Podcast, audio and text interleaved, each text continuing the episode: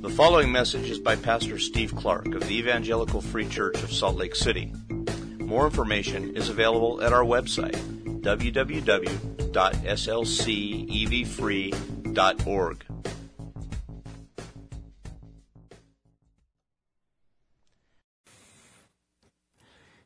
You have done something remarkable. You and you alone could have dreamed up the cross and then executed it and then freed people by it. Bless your name.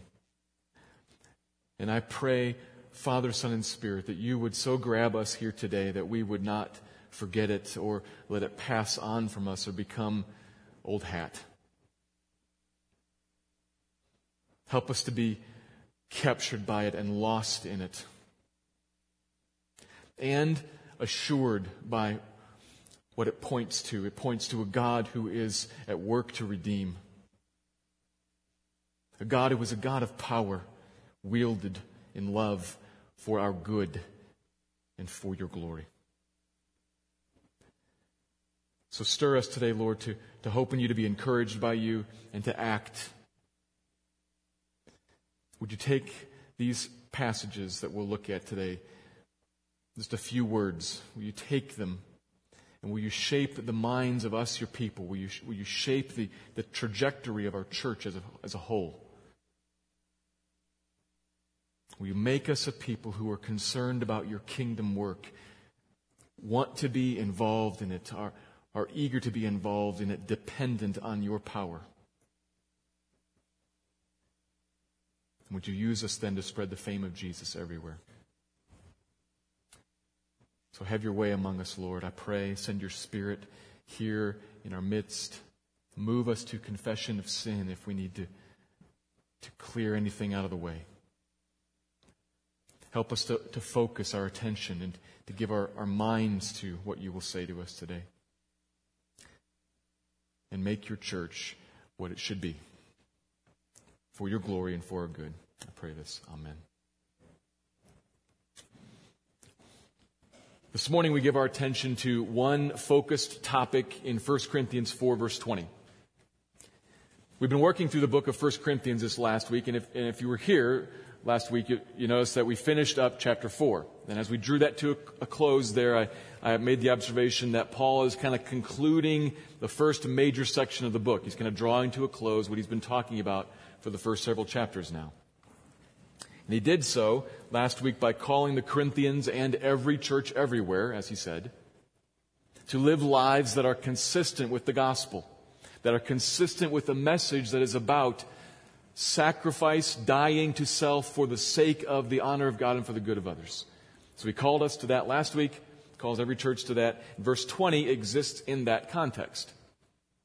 As he finishes that argument up, and confronts the arrogant in the church who are resistant to this instruction. And he says, as we noticed last week, that, that he's going to come, if God wills, and the arrogant in the church will find themselves opposed to the power of God and opposed by the power of God. Paul says, I'll come and, and I will find out not just their talk, but their power. Meaning, we're going to find that they are all talk and powerless. Because Paul knows that he's about the, the mission of God, the kingdom of God, and the power of God is with him, and they are not, and so the power of God will be against them. That's, that's the context in which verse 20 exists. We saw that last week. But I want to hang out here for one more week and draw just a little bit more out of verse 20. Kind of unpack it a little bit, some of the terms there and some of the ideas that are, that are hinted at there because of the connection to chapter 2, where he uses some similar terms and and kind of explains on the, the front side of what he means by some of these words of power and word or talk.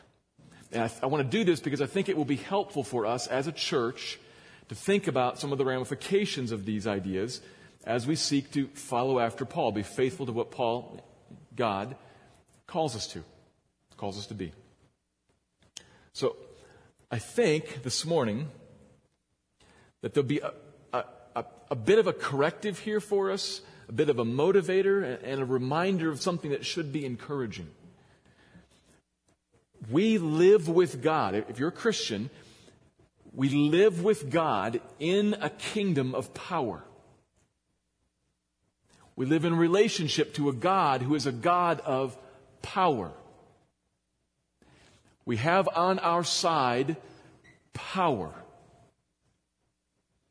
which should be an encouragement for you. And when we see what the power is for, it should be a motivator and maybe a bit of a corrective. So that's what we're going to look at today, talking about a kingdom of power. And I'm going to read the text here. And notice what I'm going to read. I'm going to read in chapter 2, verses 1 to 5, and then immediately chapter 4, verse 20. They are connected by some words, and I'll explain that after I read the passage. So this is chapter 2, verses 1 to 5, and then immediately 420. Paul writes, And I, when I came to you, brothers, did not come proclaiming to you the testimony of God with lofty speech, lofty word, or wisdom. For I decided to know nothing among you except Jesus Christ and Him crucified. And I was with you in weakness and in fear and much trembling. And my speech, my word, and my message were not in plausible words of wisdom but in demonstration of the Spirit and of power, that your faith might not rest in the wisdom of men, but in the power of God. Verse 20 For the kingdom of God does not consist in talk, but in power. Those are the passages for this morning. And obviously, they are connected by the words word and power. This is word, not used in the sense that we often use it, the, the word of God. It's, it's a human word, which is why it's sometimes translated speech or talk. Human word. And most of the time in this context, it has a negative meaning. He's speaking, as he does in chapter 1, verse 17, another verse that uh, I could have read. Chapter 2, verse 1, same idea.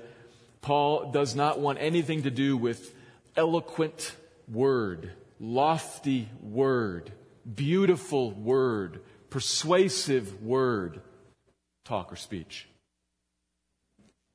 This is the kind of thing that was rampant in Corinth, you'll recall. Highly prized there. Was, the city was overrun with orators, with philosophers, with teachers, with persuaders, with advice givers.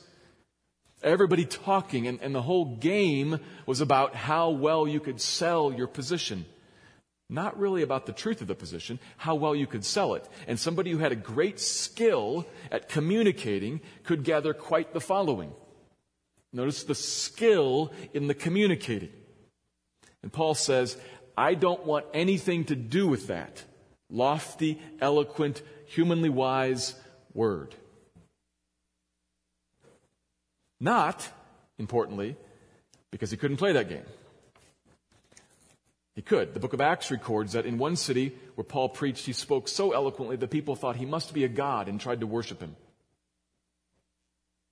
He could speak persuasively, powerfully, eloquently, but he avoids it in Corinth. Why? That's the other half of the contrast. Word, other half, verse 20, the kingdom of God does not consist in word, talk, but in power.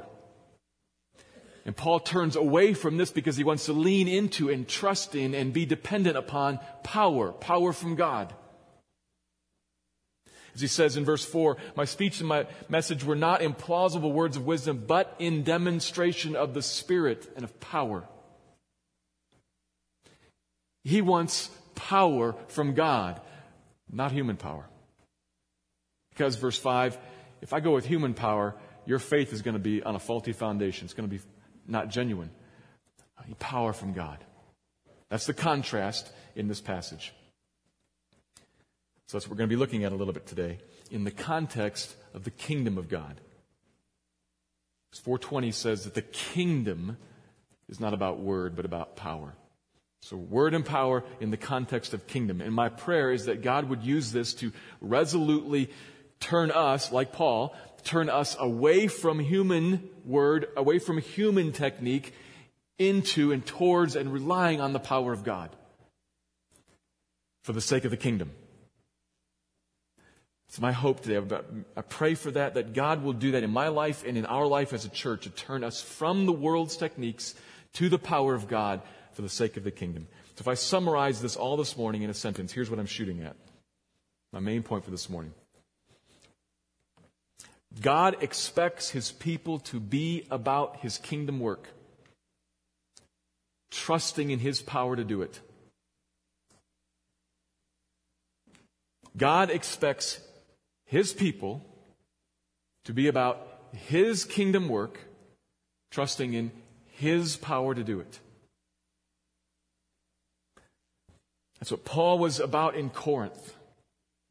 One of his people, a minister called to do God's kingdom work and deliberately, consciously focusing on God's power to carry it out, not some other false power. And that's what he chastises the Corinthians on and, and calls them to be about kingdom work in God's power. And it's what he means for us as a church. We as people about his work, trusting in his power. So that's where we're going. I want to make two observations about that. My first one just expands on, on the central idea here. It's sort of getting the facts on the table. He writes verse 20 within, within the context, as I talked about it last week, and within the context of chapter 2, the whole, the whole beginning argument of the book, and that helps us understand what he means when he says the kingdom of God is not about word or about talk, but about power. So, my first point here the power of God advances and sustains the kingdom of God. The power of God advances and sustains the kingdom of God. And I need to start by emphasizing, kind of leaning in the beginning here on the kingdom part. We need to make sure we understand what the kingdom of God is. Paul uses it here in the Gospels. Jesus uses it often. Others use it often without any explanation because this idea, the kingdom of God, reaches back into the Old Testament and would have been widely understood. On the one hand, the kingdom of God is not that complicated. It's just the realm in which God is king. So, you know, on the one hand here, it's just like every other, every other kingdom. Alexander the Great's kingdom is the realm in which Alexander is ruler. Pharaoh's kingdom, it's the realm in which he is Pharaoh. God's kingdom, the realm in which God rules. It's just like every other kingdom, sort of because it's a little more complicated than that. As we work through the Bible, we realize through the Old Testament that yes, God has a kingdom with this little ethnic people, Israel, a little kingdom amongst all the kingdoms. We also realize there's a much bigger picture here. Because while God is king of these people, he also is asserting repeatedly, I'm king of everything. I am the king of kings. This is the kingdom of kingdoms. He created everything and is the rightful ruler over everything. And though it has rebelled against him, what he is about through the Old Testament in ethnic Israel is laying the foundation and illustrating for us a plan by which he's going to regain his rightful rule over all of the earth as the waters cover the sea. He does it, he begins just with this little people and this, this little spot on earth but he's shooting for the whole thing. Every tongue and tribe and people and nation, every, every little geographic corner of the globe, he will stretch out his hands and say, Mine. Because it is his. He's about that even right now. How? Well, the Old Testament unpacks that for us too. He's going to do it through his anointed one, God come in flesh, the Messiah. And Psalm 2 says, he promises to give to his son, the Messiah, all of the nations as his inheritance. And this Messiah will reign over all of them. That is the big storyline of the Bible. And, and, I expect, I hope that most of us, as I talk about that, I, I think most of us kind of know that. I'm calling it to the forefront. Because the problem is, most of us know that and, and, forget about it, and, and really what, what develops is a Christianity that's about me and God. And, and that can be a, a wonderful, life changing reality for you individually and God, or you and your family and God, or you and the people in your gospel community, the people in your church. Amen. Hallelujah. Good. Oh, it is good. But don't forget the big picture. Bring it forward. It's about something much larger. The kingdom is vast. It is not just about me. It is about me, not just about me. It's big. He aims to spread the rule of this king everywhere. And the oddball thing is that right now, this king is crucified, risen, not here. You got to put these things together. How is a kingdom expanding with the king, last most people heard, dead and not here? He was raised, but the dead part is a problem. How do you expand the kingdom of a king who was crucified? A shameful, ridiculous thing. How does that happen? Not by word, but by power. That's Paul's point. Not by word, but by power. The power of God advances and sustains the kingdom of God. Not the power of the sword, not the power of human persuasion. The power of God does. Not the Word of God. So now I'm going to lean on the, the power of God part. We've got kind of the, the picture of the kingdom and the kingdom needing to be expanded. How does it happen? The power of God is the one that advances and sustains the kingdom, not human word. And just to be clear, remember, when we talk about human word, it's not just talk, it's the stuff that humans rely on to make things happen. Technique, human abilities and capabilities, the way you win friends and influence people. Not that, but the power of God. Well, why not that? Because of what the kingdom is. The kingdom is a question of who is king. The kingdom is a place where God reigns, and would it not be odd that in a place where God reigns, he would be dependent on us to enthrone him? Would it not be odd that a place where God says, I am the one who reigns. Now, please convince people of that by your own power. That's not how it happens. The power of God does that work. So, of course, it wouldn't be about word, but more importantly than that, the power of God is needed because of the nature of the problem in expanding the kingdom of God. The kingdom of God is expanded, is advanced into realms, both physically into, into nation states and spiritually into hearts that are against him, hardened against him. And no human talk can change that. Because the problem in that hardening, it's not an intellectual problem. It's a spiritual problem of a heart that is set against God. And the scriptures are so clear, so set against God that we are not just unwilling to submit to Him, unable, it says, dead in our sin. And the same kind of person who is physically dead is, that's the same kind of death as a spiritual death. It's just that absolute, it's just that, that powerful in its hold.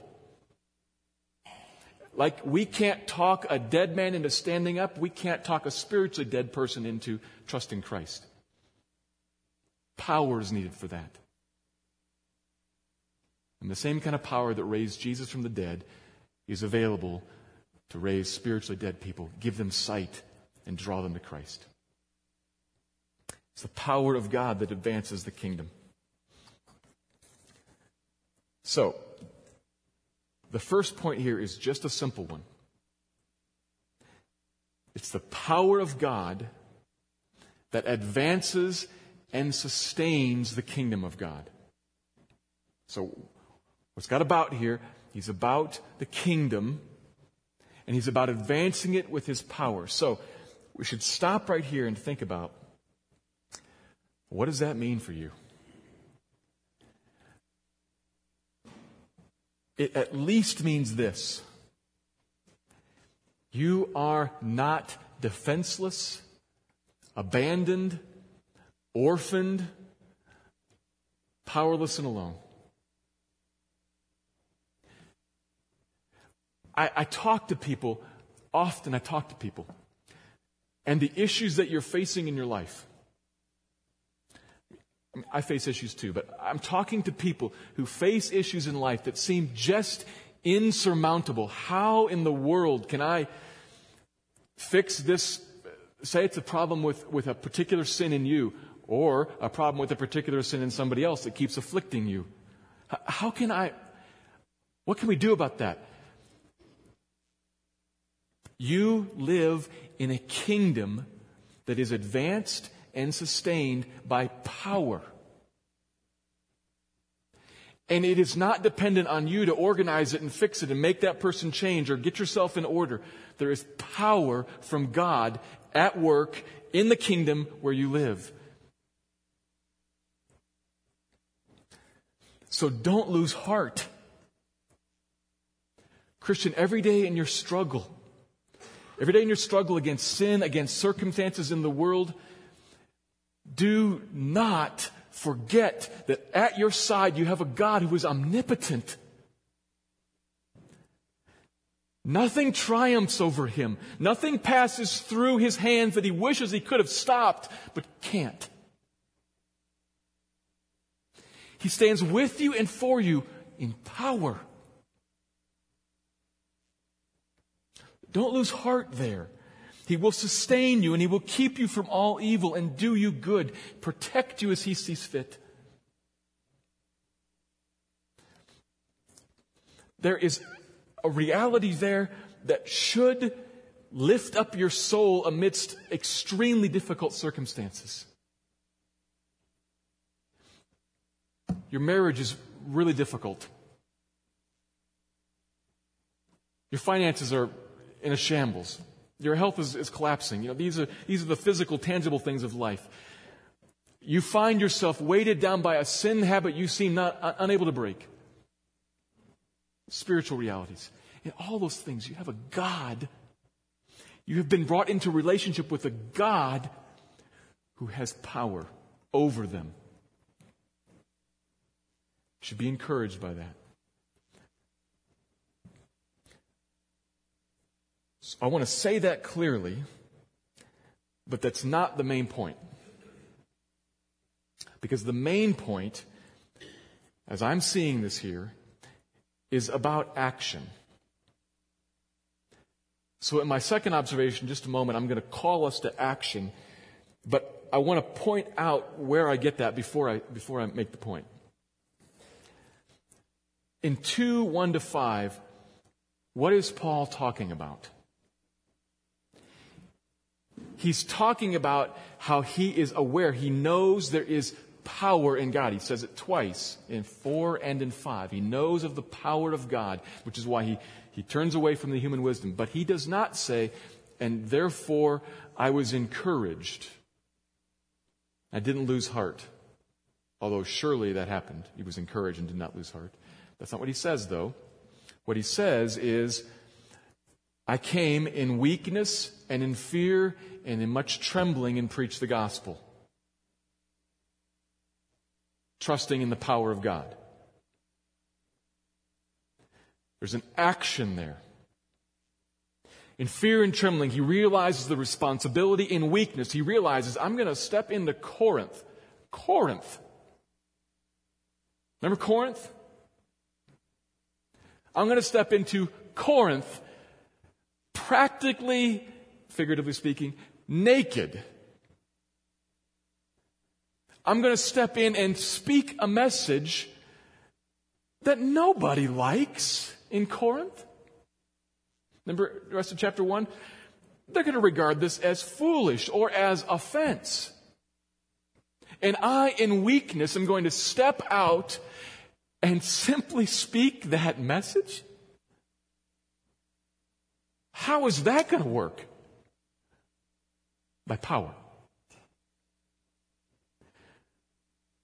So, from that, I make the second observation that we are called to actively trust in the power of God alone to advance and sustain the kingdom of God.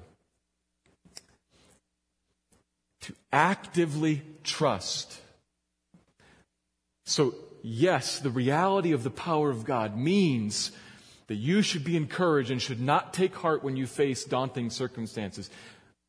But a step beyond that, the power of God remembered means that you should act. You should step out trusting this power and this power alone. This exhortation is a logical application of that point. Given that the kingdom is not advanced by word, what should I do? Trust the power and step out. There are two problems here. First, if we, and some of us aren't here, if we actually step out, it, there's a strong temptation that we will rely on the, the word, the techniques of the world. Because we look around, from a certain perspective, when looking at the immediate, boy, that approach can create some results. If you speak persuasively and wisely, you can draw a crowd. People will come. If you build a church service, there are people in, in America, people in the valley, people you can click on the internet and watch, people you can go physically and attend there. And, and I don't want to be mean spirited because most of those folks are Christians. But we should raise a question here and realize if you would plan a church service and you would focus on a fast paced church service with an excellent band, with proper lighting, maybe pipe in a little bit of concert smoke. I'm serious, churches do that. I'm serious, churches do that. Maybe you pump a little bit of that in and, and you sing songs that sound like the stuff that, that we're used to hearing on the radio and you, you lace it with, with self deprecating humor, and you speak about compassion for people and how God accepts everybody, no strings attached, and how the church has always messed that up in the past, but now we've got it right.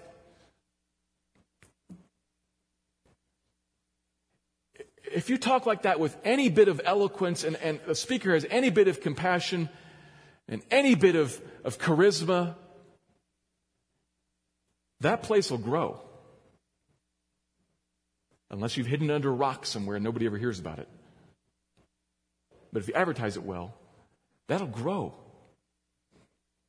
And it is a strong temptation for us to, to, to not look at that and say, man, that works. We should be like that. But we, I, I would suggest we should ask our brothers and sisters who are doing that, we should just ask the question Does this style closely resonate? Closely resonate with and do justice to the message of a humble, ridiculed man of sorrows? Does it resonate with, does, does this style connect with the message of a man who walked the earth shunned? crucified, is at the center of this, what is, what is front and center offered, creating an offense.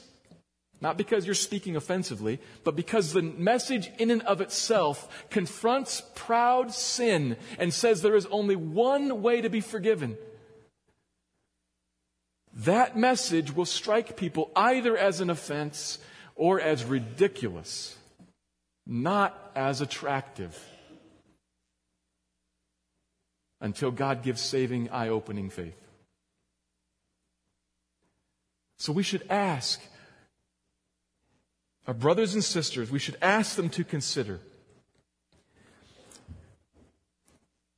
is at the heart of this other system, is at the heart of it a trusting in the techniques of man, word, rather than in the power of God to change people and open eyes. There's a warning there from Paul, and we need to consider that. But we can't stop there, and I'm eager that we not stop there because if we stop there, like in much of life, if you just stop at warning or at prohibition, you run the risk of ending up stunted and negative. As I think through our church, I think that in some ways we are stunted. We know what not to do to some degree. We know what not to do, but what do we do? We need to hear the rest of the story. What we, what we are to do because we cannot just live, and, and think about this, this is a terrible way to live. We cannot live lives of refraining. I don't do this. I don't do that. I know that's wrong. I don't. We also need to live lives of actively embracing. So, what is it that we do? So, I'm about action here, about actively trusting in the power of God to build the kingdom stepping out and, and engaging actively. This is a problem for us, I think. Overall, as a church, we are not more inclined towards embracing the techniques of, of human persuasion and making things overly attractive to a world out there. Overall, as a church, we just don't engage with the world out there. So that solves that problem. It solves it wrongly, though. We're very comfortable talking about the kingdom of God, the power of God, denigrating the manipulation of the message. But I think that a good bit of the time that, that whole conversation becomes like one between those two old guys up in their own private peanut gallery at the Muppets. You know those two guys? sitting up there constantly talking about what should be, never on the stage. Never. That I've seen. Not that I watch the Muppets regularly anymore, but not that I recall. They're always up there critiquing. It would be better if they shouldn't have done. We can't be that. We, we have to critique graciously, kindly ask our brothers and sisters, is this faithful? But we can't stop there. We must actively engage. So, remember then the bigger context.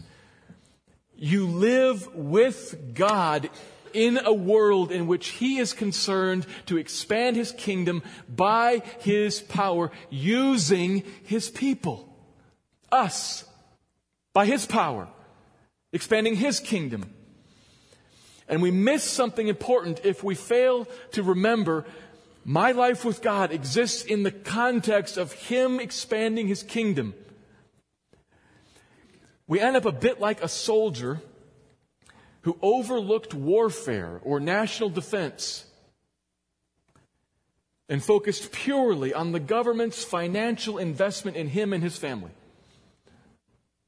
Think of a soldier like this who lives just thinking, man, isn't it just wonderful that the government wants to feed me? And that the government wants to clothe me and provide health care for me and mine and is committed to train me in leadership skills and give me some technical skills that I wouldn't have and enables me to see the world and it gets me physically fit and mentally tough. Man, what a gracious Uncle Sam I have. And then the next week says, whoa, whoa, whoa, whoa, whoa, whoa, whoa. I don't want to go to Iraq, Afghanistan, Korea, the Philippines. Those places are dangerous. I didn't sign up for that. If we met a soldier like that, we would say, You've significantly misunderstood something. Yes, you were enlisted for that. And all of the care and all of the clothing and all of the training and all of the equipping exists for that, if it should come to it. That's why he clothes you and feeds you and cares for you and shelters you. Similarly, Christian, our Lord feeds us and clothes us and cares for us and works so intimately with us and is concerned to develop us on the inside and protect us on the outside to sustain His kingdom in us so that, write so that on your paper, please. Write so that on your paper. so that he will be glorified not just in us, but out there as his kingdom is advanced. beyond just you, beyond just your life, your family, like any servant or any soldier, our Lord shapes and protects and blesses so that we will be deployed and effective in the field. Do you know Psalm 67? A beautiful psalm. One of my favorites. I have a lot of favorite psalms, but Psalm 67 is an awesome one. Do you know Psalm 67? Turn to Psalm 67.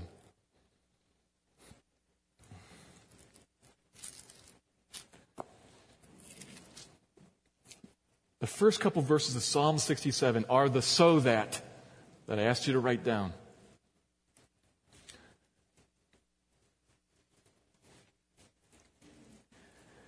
Verse 1 May God be gracious to us and bless us and make his face shine upon us. And beautifully, the psalmist writes right there, Selah. Remember from preaching through the Psalms before that, that Selah is a term designed to make us pause and think. And maybe as you pause there, your mind would, would wash back over, oh, the awesome and gracious power of God on my life as he is gracious to me and blesses me and makes his face shine upon me. That, that's a figure to turn your face towards someone is to create fellowship with them and to, to honor them and bless them rather than to turn away. He turns his face toward me. He's so good to me. He does this with me. I wonder why. Selah. Why? Is it all about me? Is it so that he'll only be glorified in me? Selah. I'm thinking, I'm wondering why. Next verse. That. There's the so that. That your way may be known on earth.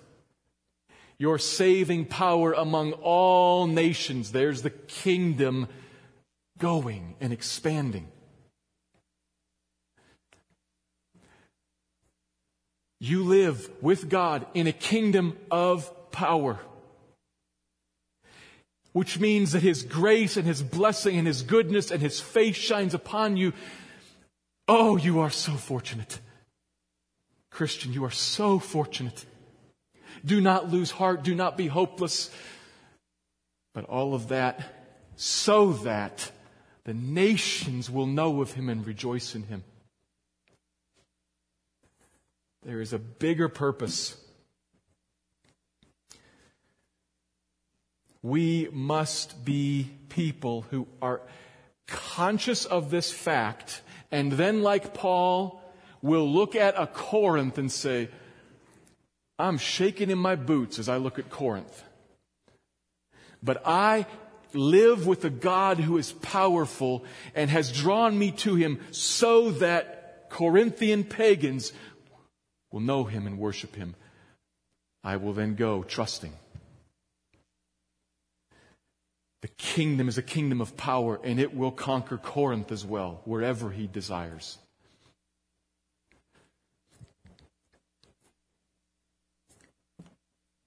It's the marching orders of the church that we're so familiar with. Acts 1 8. You will receive power when the Holy Spirit comes on you, and you will be my witnesses.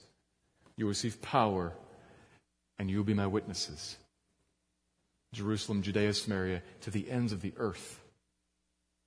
It's why He gave us the Spirit. It's why He has given us power that we may be witnesses to the ends of the earth. So the point here is that Paul expects us to be about expanding the kingdom, to be engaged in kingdom work not relying on the techniques of the world, but actively trusting in the power of God because the kingdom is about power. The kingdom is advanced by power. The kingdom is sustained by power. So ask yourself then, brother or sister, where do you need to be involved in the work of the kingdom? Maybe you want to ask, where do I need to be involved in the work of kingdom, comma, where I have not been previously involved out of fear.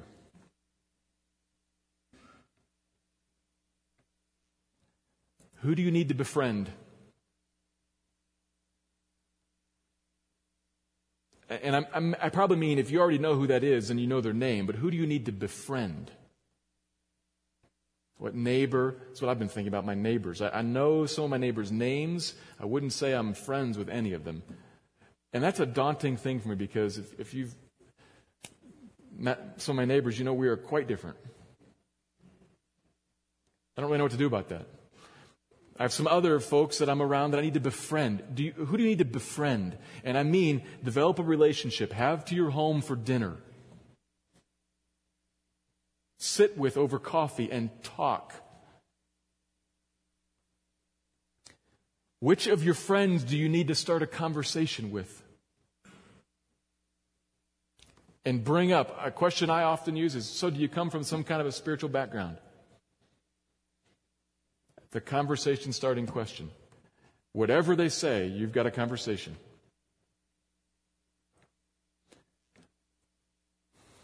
Do you need to consider new types of ministry? Something you've been refraining from, not involved in. Know, we have some folks I, I know who are connected to going down to the rescue mission, some folks who are connected with the Crisis Pregnancy Center. Some things there that you, that you could do and just haven't. I, am praying. I, I, as I said at the beginning, I've become increasingly reconvinced that we would do well to see the nations as a church. And so uh, I, am thinking and praying about what, what, does, beyond just Kim and Benno, what does our church in connection with the corners, the far corners of the earth, what, what do we have to do with one another?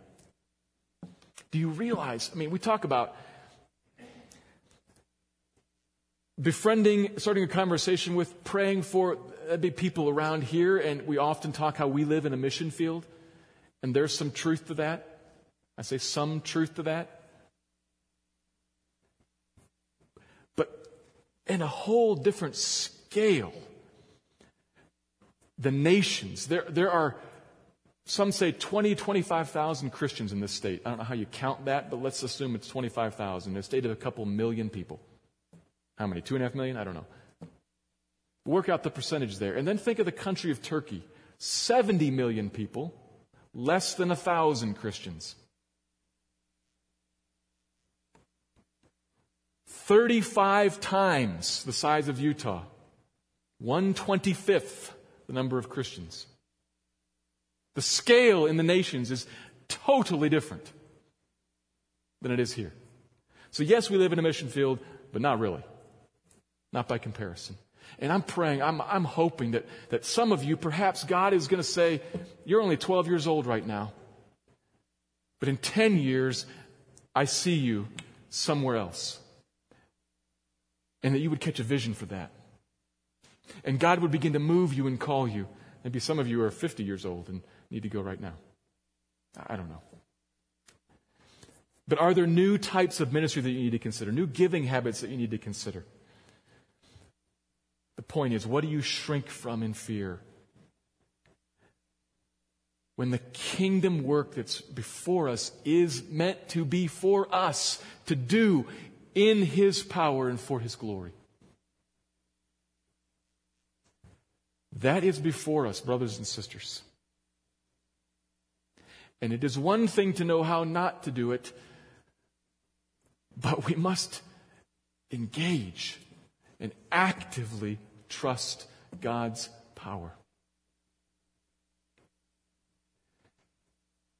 He, the good thing is that He is committed to building His church, to expanding His kingdom. And when you step into that work with Him, you'll find Him there in a unique way. Some of us, our lives are, are flat. And you're kind of feeling a little,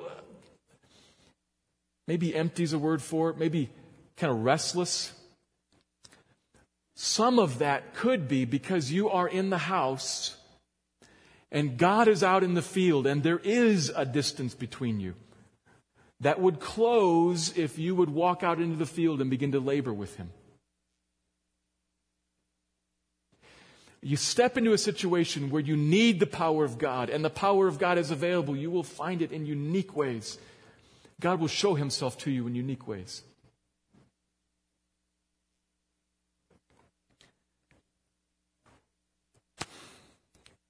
My hope and my prayer for us as a church is that we would actively engage with him and join with him in his kingdom work as his people by his power. So I'm going to pray for now. Pray with me, please. Oh God. Thank you for listening to this message by Pastor Steve Clark of the Evangelical Free Church of Salt Lake City in Salt Lake City, Utah. Feel free to make copies of this message to give to others, but please do not charge for these copies or alter the content in any way without permission. We invite you to visit our website at www.slcevfree.org or call us directly at area code 801 943 0091. Our mailing address is Evangelical Free Church of Salt Lake City, 6515 South Lion Lane, Salt Lake City, Utah, 84121.